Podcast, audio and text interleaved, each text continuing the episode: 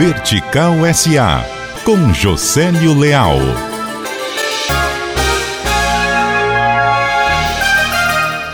A Caixa Econômica Federal vai compartilhar a rede de atendimento com o Banco do Nordeste. Assim, clientes do BNB poderão, por exemplo, realizar transações bancárias em casas lotéricas.